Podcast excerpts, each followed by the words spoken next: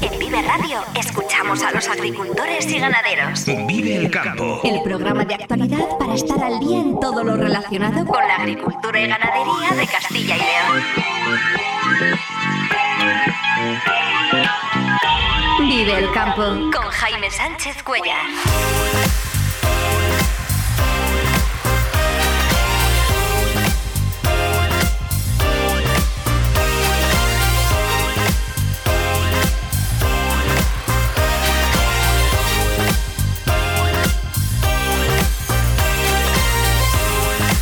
Buenos días, esto es Vive el Campo en Vive Radio. Hoy es viernes 19 de enero y hasta las 8 menos 10 de la mañana aquí contamos lo que está pasando en el sector agroalimentario y cómo afecta a los agricultores y ganaderos de Castilla y León. El campo al día, toda la actualidad del sector en Vive Radio.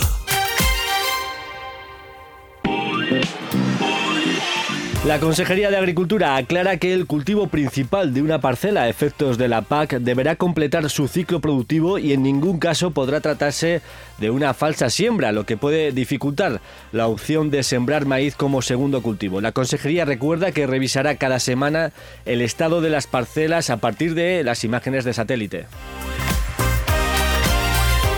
La quinoa intenta abrirse paso como cultivo alternativo en Castilla y León precisamente por la obligatoriedad de la rotación de cultivos y por el retraso en las siembras de cereal por las lluvias. Quinoa del Páramo prevé superar esta campaña las 1.500 hectáreas. Ahora nos lo cuenta Juan Pablo García Baladés, uno de los socios de esta empresa leonesa. Se activa el procedimiento para conseguir una vacuna frente a la enfermedad hemorrágica epizootica. El Ministerio de Agricultura ha enviado un informe técnico a la Agencia Española de Medicamentos para solicitar la autorización de una vacuna a través del procedimiento de emergencia para acortar los plazos. Vive el tiempo en Vive Radio. Conozcamos primero la previsión del tiempo con esa nueva borrasca que entra desde Portugal y que se va a colocar a lo largo del día en el centro de la península con lluvias y nieve también en Soria y en Burgos. Eh, tiene todos los detalles Daniel Angulo. Daniel, eh, muy buenos días. Hola, muy buenos días Jaime, muy buenos días amigos oyentes de Vive Radio y Vive el Campo en Castilla y León.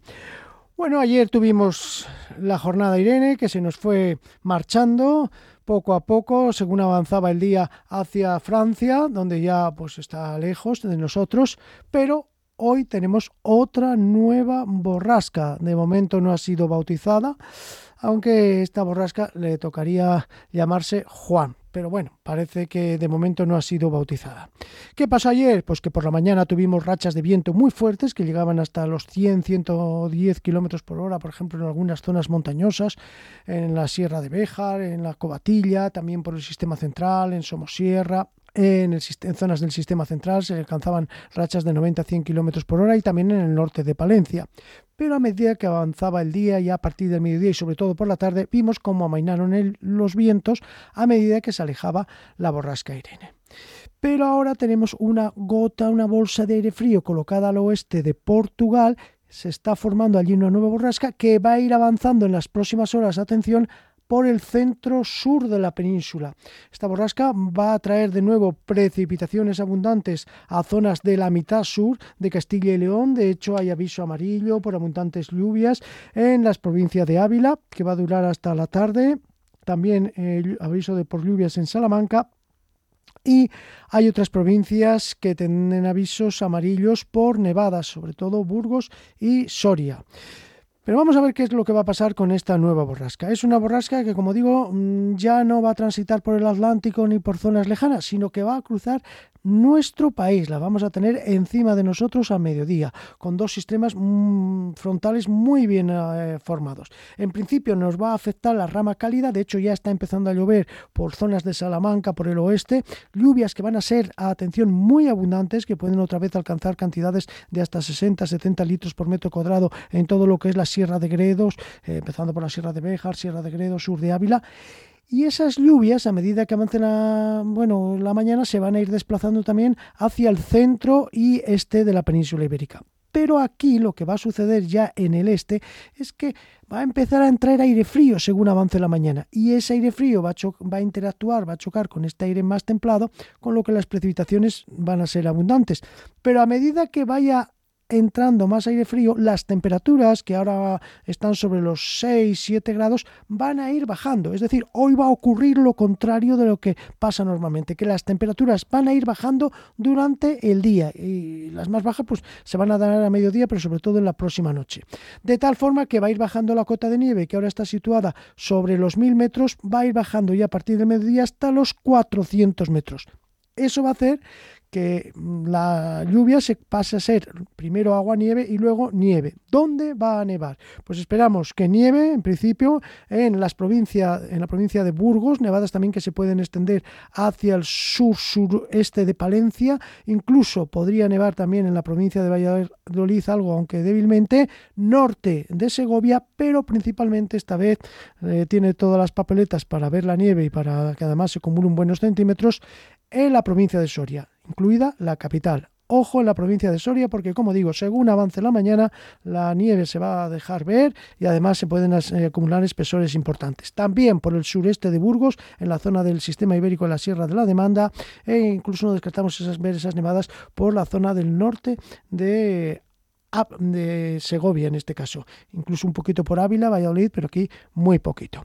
¿Y qué va a pasar? Pues que las temperaturas van a ir bajando. A medida que avanza la tarde ya el frente que lleva esta borrasca, porque va a cruzar rápidamente, se va a ir alejando y van a quedar los cielos despejados. Y eso va a favorecer las heladas. De hecho, esta próxima noche ya esperamos heladas generalizadas con mínimas de 4 o 5 bajo cero, pero puede ocurrir, por ejemplo, en zonas del norte de Soria, donde haya acumulados mm, espesores de nieve importantes, que las temperaturas pues, puedan bajar aún más, incluso llegándose hasta valores de 9 o 10 bajo cero mañana al amanecer en el zona del norte de Soria. Una situación típica invernal, atención, mañana o este fin de semana va a ser San Sebastián y ya sabemos que San Sebastián suele ser uno de los santos del frío por excelencia, dice el refrán los santos del frío, de los santos del frío, San Sebastián el primero, detente varón, que primero es San Antón. San Antón fue complicado, muy ventoso. San Sebastián va a ser frío este fin de semana, las heladas van a ser las protagonistas, con mucho frío.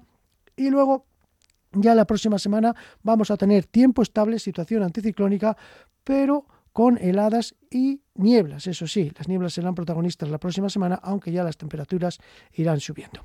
Muy buenos días a todos y cuidado con la nieve.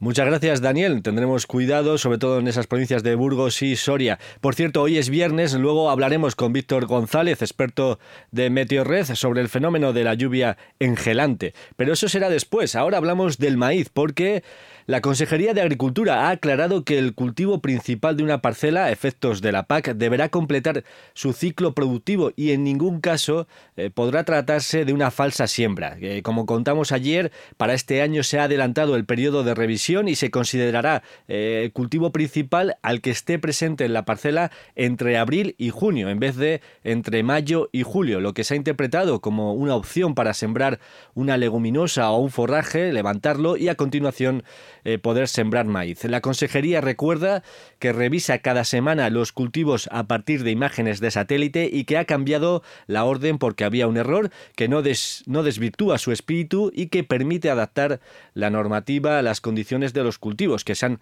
adelantado en los últimos años.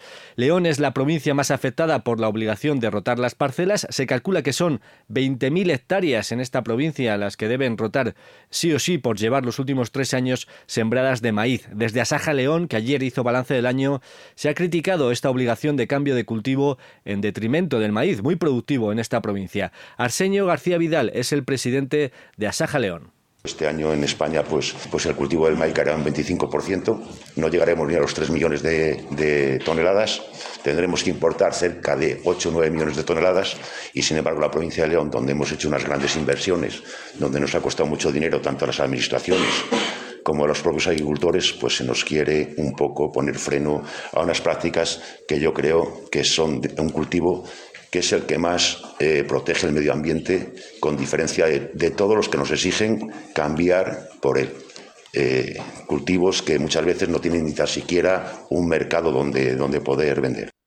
Lo que parece que se activa es el procedimiento para conseguir una vacuna frente a la enfermedad hemorrágica. El Ministerio de Agricultura ha enviado un informe técnico eh, para solicitar a la Agencia Española de Medicamentos la autorización de una vacuna contra esta enfermedad a través del procedimiento de emergencia. En la actualidad son ya varios los centros que trabajan en el desarrollo de las dosis. En paralelo, se realizará un estudio de seroprevalencia para conocer cómo se comportará la enfermedad durante este año. La incidencia es mayor en vacas nodrizas que en las de leche, mientras que apenas se da en cebo. La mortalidad en general, insiste el Ministerio, se mantiene por debajo del 1%. Y hablamos ahora de una visita, la del vicepresidente de la Junta, Juan García Gallardo, a la harinera La Palentina, ubicada en el municipio de Villalobón, que genera 51 empleos directos, una facturación de 60 millones de euros. La empresa terminó el 2023 produciendo más de 115.000 toneladas de harina. Me gustaría destacar que Harinera Palentina, como nos han trasladado desde la gerencia, eh, importa eh, solo un cuarto, de, o sea, es decir, un 25% de todo el cereal eh, que tratan y, por tanto, cuentan con un 75% de grano de cereal de Castilla y León, lo cual es un tema pues, a destacar. Un último apunte, se ha declarado de utilidad pública la concentración parcelaria de Grajal, Escobar de Campos y Sagún en León. La inversión es de 2,2 millones para concentrar 4.600 hectáreas de casi 1.000 propietarios. Las parcelas pasarán de poco más de una hectárea a 4 hectáreas de media. Son las 7 y 21 minutos de la mañana. Vive la entrevista del día en Vive el Campo.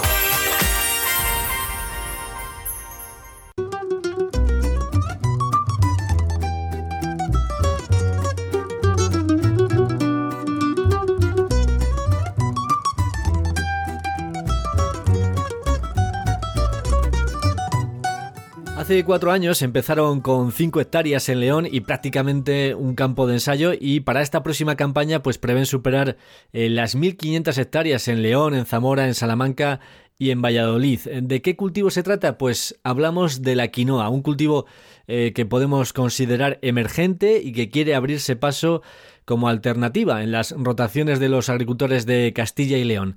Y quienes empezaron con esas cinco hectáreas son los integrantes de la empresa Quinoa del Páramo, un grupo diverso donde hay distintos perfiles, eh, desde agricultores a ingenieros y economistas. Hablamos ya con Juan Pablo García Baladés, que es economista eh, de la empresa eh, Quinoa del Páramo. Juan Pablo, muy buenos días. Buenos días, Jaime. cuéntanos, ¿cómo empezó este proyecto de Quinoa del Páramo?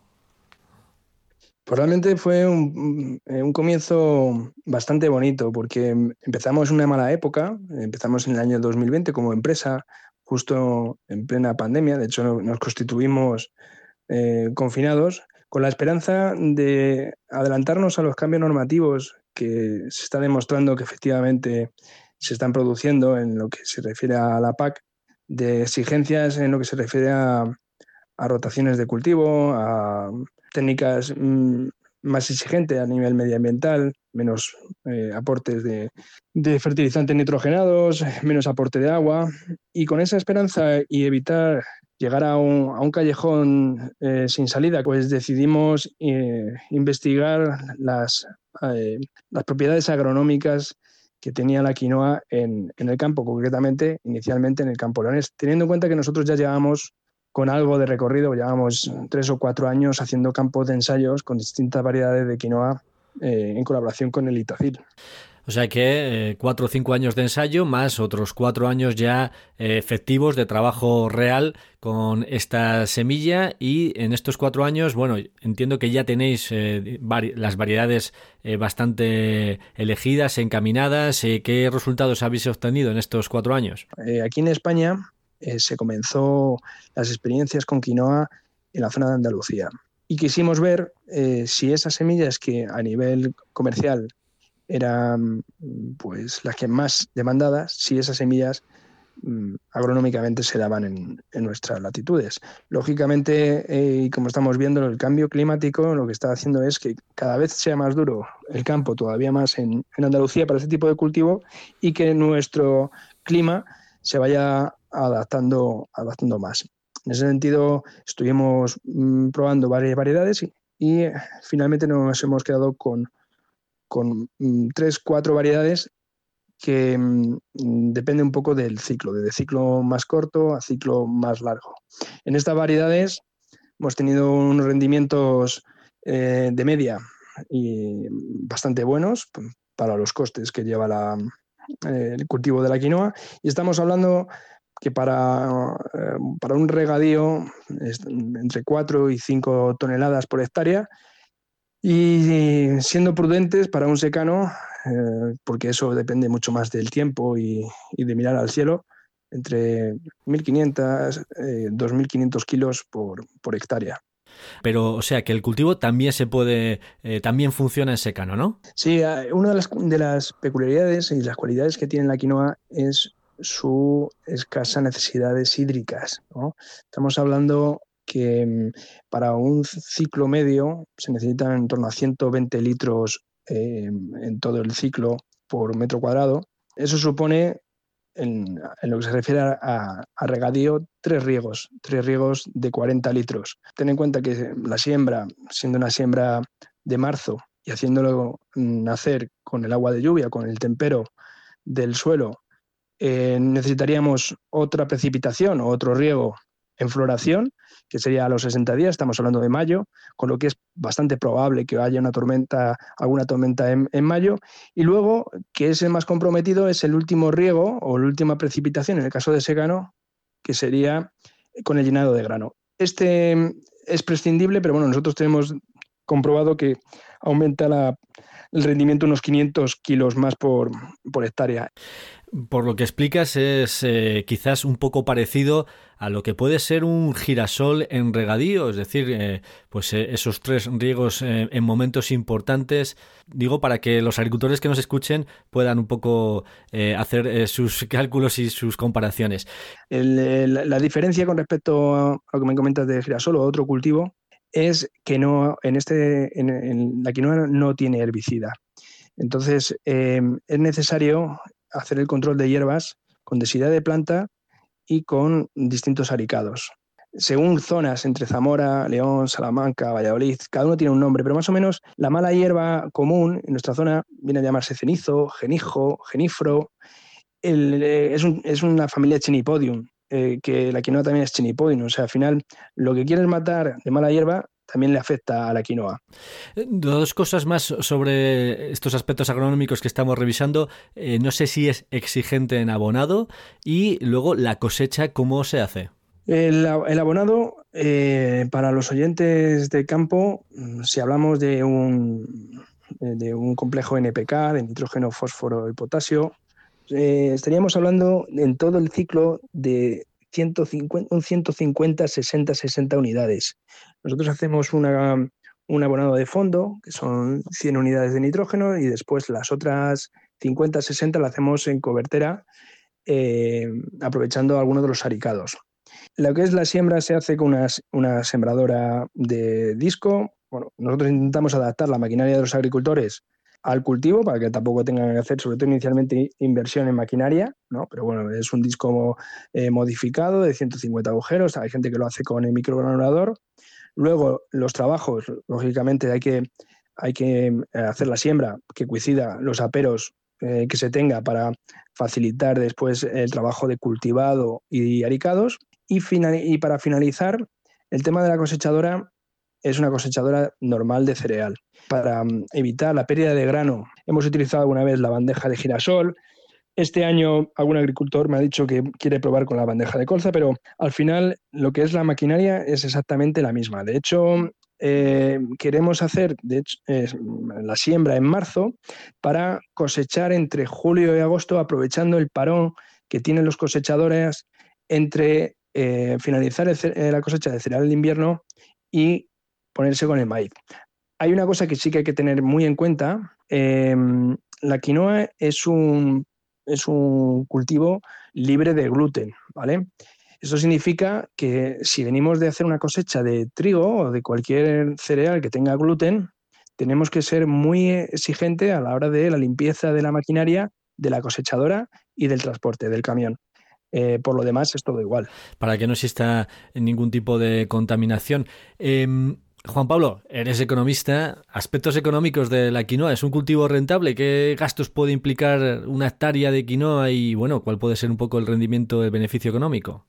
Aunque seamos, como has dicho en la presentación, una, empresa, una sociedad, nuestra vocación es cooperativista. O sea, nosotros lo que queremos es eh, que la gente conozca el cultivo y facilitarlo, de, de, manera que nosotros hacemos con el agricultor un contrato desde el principio, mm, desde que se decide a sembrar, en el que ya especificamos eh, precio, eh, características, trabajos que hay que hacer para evitar uno de los problemas que han tenido la gente que ha, experimentado con la quinoa años atrás, era llegar al canal de distribución, que es, que es complejo.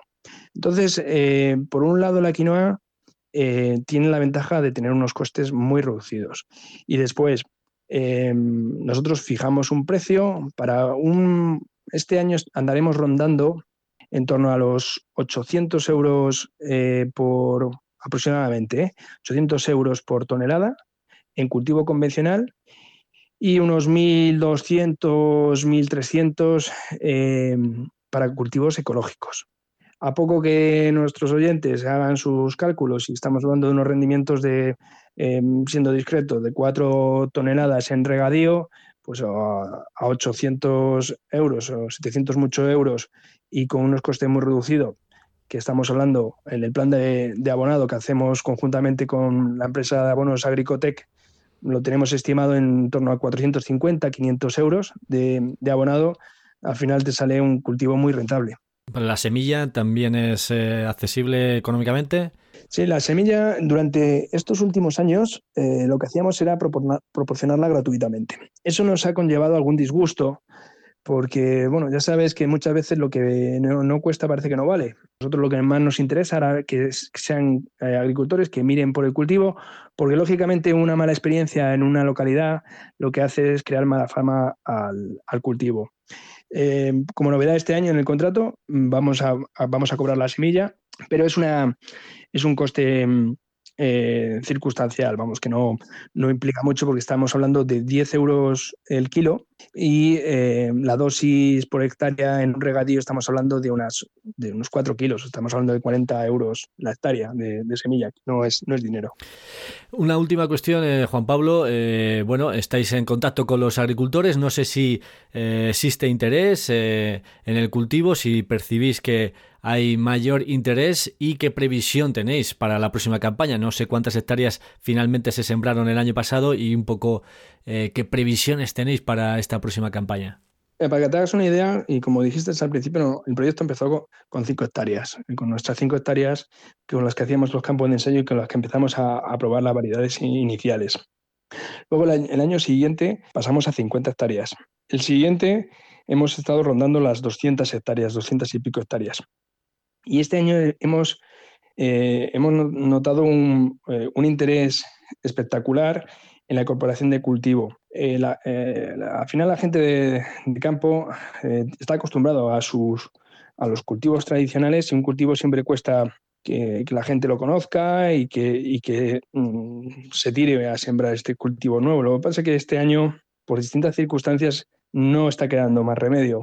Por un lado, pues eh, los cambios normativos de la PAC están exigiendo que la gente vaya hacia, hacia la rotación de cultivos. Y por otro lado, en la zona de secano, por suerte, ¿no? hemos tenido muchas lluvias desde octubre y, miles de hectáreas han quedado sin sembrar del cereal de invierno y no hay alternativa. Del año pasado a este año la gente ha abierto los ojos a que efectivamente tenemos que empezar a hablar de nuevos cultivos. Tal es así que el objetivo eh, que nos habíamos marcado inicialmente para este año era de 800 hectáreas. Actualmente, que hemos iniciado el periodo de contratación, ya hemos llegado por encima de las 800 hectáreas y con lo que queda hasta la siembra efectiva, que será en marzo-abril, prevemos superar fácilmente las 1.500 hectáreas. Juan Pablo García Baladés, eh, empresa Quinoa del Páramo, se apuesta por introducir el cultivo de la quinoa en Castilla y León como una alternativa en la rotación de los agricultores. Eh, muchísimas gracias por las explicaciones, por darnos a conocer este proyecto eh, y por acompañarnos aquí en Viva el Campo. Muy buenos días. Muchas gracias a ti, Jaime. Remolachero, arranca la campaña de contratación en Acor Para empezar, te garantizamos 61 euros. Aseguramos el suelo de la rentabilidad sin renunciar a mayores ingresos, porque el beneficio se reparte entre nosotros. Confía en Acor. Vive el campo con Jaime Sánchez Cuellar, aquí en Vive Radio. Esta semana en Vive el Campo hemos seguido contando la actualidad del sector agropecuario.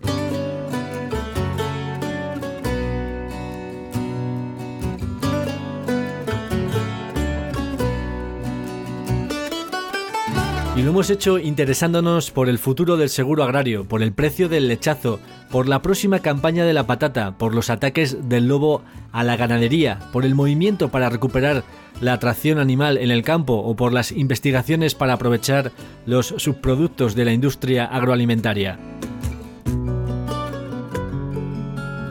José Ignacio García Barasoaín, director territorial de Agroseguro. Claro que el seguro está cambiando constantemente, se están cambiando coberturas, se están cambiando garantías, se están implementando nuevas eh, coberturas de siniestro es decir, que el seguro es un seguro vivo que tiene que ir adaptándose a las necesidades y al cambio climático, como comentábamos antes, pues evidentemente ha venido para quedarse. Es decir, no, no podemos obviar, y si obviáramos el cambio climático, creo que estaríamos equivocándonos de, de, manera clara. José Luis Fraile, presidente de la IGP Lechazo de Castilla y León. hay gente que me ha preguntado que estaréis contentos con el precio del lechazo. No es que estemos descontentos, pero sí estamos un poquitín descontentos porque si la ley de cadena alimentaria dice que no hay que vender por eh, bajo costes, sí que igual cubre costes el precio de Navidad, pero ahora ya eh, el bajón que dices ahora de, después de las Navidades ya no cubre costes. ¿Por qué? Porque ha sido un año que el precio de las materias primas han subido una barbaridad y si suben para eh, las materias primas para el ganadero sobremanera. Alberto Duque, presidente de la Interprofesional de la Patata de Castilla y León. Yo creo que no es tanto el tema, sino es cómo quieren justificarse la industria, los, los que nos traen la patata de siembra, las empresas obtenedoras, de por qué quieren eh, subirnos el precio, que por cierto ha subido mucho y claro, se va a encarecer bastante eh, en la hectárea de patata, posiblemente entre en torno a 500 y 600 euros como mínimo por hectárea de coste a mayores que un año normal como consecuencia del tamaño de los eh, tubérculos, es decir, calibre. Jonathan Rodea, ganadero en el hoyo del Espino, Ávila. Si la dejo en una finca que pago pastos, que la alambro para que las ovejas no se salgan y mis ovejas coman mientras que yo estoy con mi familia un fin de semana, un domingo, un festivo y ya tampoco puedo estar porque al lobo no se le puede hacer nada, eh, vamos a ver, es injusto, es injusto y no es tolerable todo este tipo de cosas, que los, ganaderos tengamos que poner todos los medios posibles y el lobo está a sus anchas por ahí. Vamos a ver, vamos a ver, eso no es posible. Bernat Torras, director de la Escuela de Tracción Animal. Pues el beneficio que tiene de trabajar sobre el suelo em, con los animales, al no compactar, em, mejorar estructura, retención de agua, pues obviamente si el proyecto lo requiere y, y va con esta filosofía de mejora de estructura, no solo pensar en velocidad o ganancia económica, solo digo, pues puede ser una opción. Daniel Rico, investigador del Itacil. El aprovechamiento de estos, de estos residuos o mejor subproductos, porque tienen mucho valor, ¿no? se les puede dar mucho valor añadido, pues es un aprovechamiento parcial. Existe mucha investigación en torno a ellos y por supuesto eh, no somos los primeros en, en, apreciar el valor que ellos tienen y hay otras utilizaciones también en alimentación, pero también en cosméticos, etcétera. Así que hay otras vías de valorización. Todas estas entrevistas y todos los programas los tienes en viveradio.es y en todas las plataformas de podcast.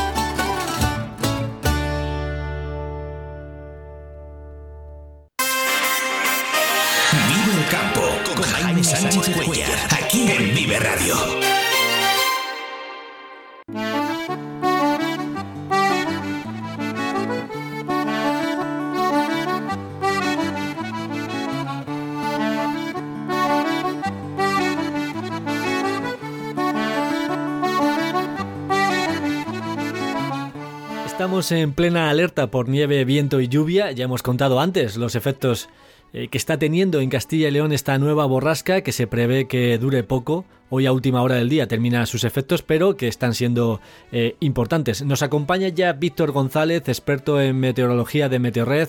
Eh, Víctor, muy buenos días. Muy buenos días, Jaime. Hoy en esta sección vamos a hablar de lluvia engelante, pero antes, esta borrasca que tenemos ahora mismo sobre nosotros, eh, cuéntanos qué características tiene, qué es lo que ha motivado que sus efectos eh, puedan ser importantes. Pues eh, fíjate, esta borrasca, el problema que tenemos con ella básicamente no es que sea especialmente profunda ni fuerte, sino que se nos ha formado justo encima. Es una borrasca que no existía prácticamente hasta ayer a últimas horas y bueno, pues en estos momentos se ha em, desarrollado justo sobre la vertical de la península ibérica y claro, es muy difícil concretar dónde va a estar justo el centro de la borrasca. Ahora mismo se está desplazando por el interior, pero a poco que se desplace 100 kilómetros a un lado o a otro con respecto a la previsión, pues nos puede cambiar el pronóstico en algunas regiones. Por eso hay bastante incertidumbre. Entonces está previsto que siga lloviendo, que, se acumulen grandes cantidades de lluvia aquí en Castilla y León, sobre todo en la mitad sur y en las zonas de montaña del sur y del este, y pues que esta lluvia que eh, desde este momento pues empieza a transformar ya en nieve y en algunas zonas pues pueda provocar incidencias estas nevadas. En principio la nieve se espera al este de Castilla y León, es decir, en zonas de montaña y también de meseta, de Soria, por ejemplo, puede también que de Segovia y Burgos, pero si existe una, un pequeño movimiento imprevisto, pues podría llevarla a más zonas. Por eso vamos a andar pendientes estas próximas horas de cómo evoluciona la situación pendientes eh, a lo largo de la mañana aquí en Vive Radio de esta eh, borrasca, de esta de su evolución y de los efectos que tiene. Vamos a hablar, si te parece, de lo que teníamos previsto. Hemos dicho que íbamos a hablar de, lluvia engelante. Eh, ¿A qué nos referimos cuando utilizamos este, este término, Víctor? Pues nos estamos refiriendo a un fenómeno que poca gente conoce y que es bastante peculiar, bastante exótico en, general, porque no es habitual que caiga lluvia engelante. Normalmente llueve cuando la temperatura es positiva y cuando nos aproximamos a los cero grados o estamos por debajo de ellos, pues eh, empiezan a caer copos de nieve que, bueno, pues que sabemos que se acumulan y demás. Sin embargo, la lluvia engelante tiene una particularidad. Es lluvia, es decir, es agua en estado líquido, que cae cuando en la superficie la temperatura es bajo cero. Con lo cual, eh, los efectos pueden ser bastante peligrosos. De hecho, es un fenómeno mucho más peligroso que la nieve y, por supuesto, bastante más que, la lluvia. ¿Cómo es posible que eh, esas gotas de agua, esa lluvia, eh, no, no, sea en forma de nieve si estamos el suelo está a, a bajo cero? Pues fíjate, eso sucede en situaciones eh, relativamente parecidas a las que tenemos hoy precisamente con una borrasca de este tipo que mezcla masas de aire o las, eh, digamos que hace que se encuentren y se superpongan unas encima de otras. Hoy, por ejemplo, la situación ha habido suerte y no ha dado lugar a esto, pero por ejemplo el otro día en Francia sí que sucedió. Y bueno, básicamente lo que sucede es que entra el aire cálido en niveles altos antes que en niveles bajos. Con lo cual tenemos eh, una nube que genera pues, sus copos de nieve en su interior que empiezan a caer, llegan a esta capa de aire cálido que puede estar perfectamente a 4, 5, 6 grados sobre cero, entonces se funden los copos de nieve y caen gotas de lluvia, que es lo normal. Pero ¿qué es lo que pasa? Que cuando llegan a las capas más bajas, es decir, a la superficie, los últimos cientos de metros por encima del suelo, resulta que se encuentran otra vez con una capa de aire que está bajo cero. Entonces esas gotas se vuelven a enfriar, se vuelven a enfriar progresivamente y aquí es cuando ocurre, digamos, la, magia del fenómeno, por así decirlo. Y es que esas gotas son gotas de agua muy pura, que no tienen casi impurezas en su interior, no están en contacto con nada, están suspendidas en el aire y, por tanto, pueden enfriarse por debajo de cero grados sin congelarse. Es decir, sus moléculas es como si no se dieran cuenta de que tienen que estar congeladas, no tienen nada, ningún objeto, ninguna superficie a la que agarrarse para empezar la cristalización y convertirse en un bloque de hielo, y se mantienen líquidas bajo cero. Es lo que se conoce como agua sobreenfriada. ¿Qué es lo que pasa? Que cuando esto toca una superficie, ese, digamos, ese, equilibrio inestable que tiene la gota de agua se rompe y se convierte en un bloque de hielo al instante prácticamente, es decir, eh, congela la superficie que toca. Si no lo he entendido mal, por tanto, eh, realmente iba a ser nieve, lo que pasa que se ha topado, se ha encontrado con una, eh, con una masa de aire caliente que ha hecho que se funda. Pero si no existiese esa masa de aire caliente, realmente lo que hubiésemos tenido sería nieve, ¿no? Sobre la superficie. Efectivamente, si esa masa de aire caliente no existiese, eh, tendríamos temperaturas negativas arriba, llegarían abajo también con temperaturas negativas y el copo de nieve no sufriría, no sufriría ninguna transformación, seguiría siendo nieve. En cualquier caso, este fenómeno es, eh, es poco común en España, ¿no? Bueno, es, poco común. Claro, es, es, poco común, pero hay zonas en las que ocurre más de lo que pensamos. De hecho, pueden llegar a darse uno o dos casos por año eh, y precisamente una de las zonas más favorables es nuestra región, la meseta norte, y los sistemas montañosos que la rodean. A veces cuando entra un frente cálido, resulta que en la capa más baja se queda el aire frío, en capas más altas entra un poco de aire cálido antes y durante un tiempo se produce esta lluvia angelante. Hemos tenido algunos ejemplos, el más serio quizá fue en 2018, el 28 de febrero de 2018, que en Valladolid empezó nevando por la noche y durante la mañana se transformó en lluvia por la entrada de esta masa de aire cálido, pero en Valladolid seguía habiendo 3 grados bajo cero. El resultado fue que se formó una película de, hielo sobre todas las superficies y bueno, se mm, provocó accidentes, eh, problemas en la red ferroviaria, porque claro, las catenarias se llenaban de hielo y no conducían la electricidad bien a los pantógrafos de los trenes, eh, caían árboles por el peso del hielo, es decir, fue una situación un poco complicada. Y el último caso, que ha sido casi anecdótico, fue hace unos días, el 20 de diciembre, cayó una cantidad mínima, pero ya fue suficiente como que por la mañana la gente tuviese problemas para mover el coche en zonas de la meseta. Además, fue un día en el que se provocaron eh, diversos accidentes. Sí, efectivamente, tuvimos tres autovías cortadas. O sea que fue por este fenómeno, ¿no? Exactamente, fue por este fenómeno. Fue muy poquito, la gente casi ni se enteró. Se levantó, de hecho, creía que había llovido, entonces ya no había hielo como en días anteriores que había habido estas cencelladas y estas nieblas, y todo lo contrario, resultó ser lluvia angelante, con lo cual el suelo no estaba mojado, estaba helado. Ese fue por eso has dicho que puede ser incluso más peligroso que la nieve. Efectivamente, puede ser más peligroso. Víctor González, experto en meteorología de Meteorred, eh, muchísimas gracias por contarnos eh, y aprender contigo sobre lluvia engelante y también sobre esta borrasca que estamos teniendo ahora mismo eh, sobre la meseta y los efectos que pueda tener lo iremos viendo y a lo largo de las próximas horas. Víctor, muy buenos días y muchas gracias. Nada, un placer Jaime, muy buenos días. Vive Radio te ofrece la información actualizada de los mercados.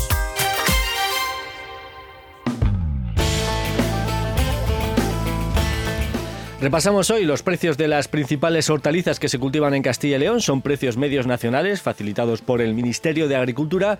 Eh, precios por kilos. El ajo a 1 euro con 51 céntimos, sube 4 céntimos. La cebolla a 47 céntimos, sube 1 céntimo. El puerro a 73 céntimos, también se incrementa 4 céntimos.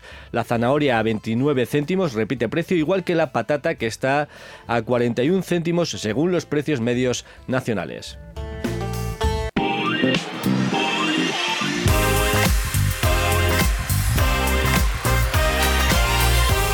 Nos vamos, pero antes repasamos los titulares del día. Son las 7 y 47 minutos de la mañana. La Consejería de Agricultura aclara que el cultivo principal de una parcela, efectos de la PAC, deberá completar su ciclo productivo y en ningún caso podrá tratarse de una falsa siembra, lo que puede dificultar la opción de sembrar maíz como segundo cultivo. Asaja León volvió a lamentar ayer que se obligue a rotar este año 20.000 hectáreas de maíz en la provincia. Este año en España, pues, pues el cultivo del maíz caerá un 25% no llegaremos ni a los 3 millones de, toneladas, tendremos que importar cerca de 8 o 9 millones de toneladas y sin embargo la provincia de León, donde hemos hecho unas grandes inversiones, donde nos ha costado mucho dinero tanto a las administraciones como a los propios agricultores, pues se nos quiere un poco poner freno a unas prácticas que yo creo que son un cultivo que es el que más eh, protege el medio ambiente, con diferencia de todos los que nos exigen cambiar por él. Eh, cultivos que muchas veces no tienen ni tan siquiera un mercado donde, donde poder vender.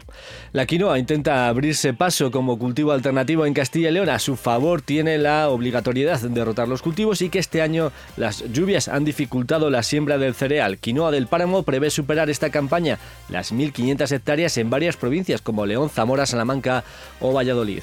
Del año pasado a este año la gente ha abierto los ojos a que efectivamente tenemos que empezar a hablar de nuevos cultivos. Tal es así que el objetivo eh, que nos habíamos marcado inicialmente para este año era de 800 hectáreas. Actualmente que hemos iniciado el periodo de contratación ya hemos llegado por encima de las 800 hectáreas y con lo que queda hasta la siembra efectiva, que será en marzo-abril, prevemos superar fácilmente las 1.500 hectáreas. Se activa el procedimiento para conseguir una vacuna frente a la enfermedad hemorrágica. El Ministerio ha enviado un informe técnico a la Agencia de Medicamento para activar el procedimiento eh, de emergencia y acortar los plazos. Y en el tiempo, la borrasca que entra por Portugal ha activado avisos en todas las provincias, salvo en León y Zamora. En el caso de Segovia y Soria, el aviso es naranja por nieve, por nieve sobre todo en las horas centrales del día.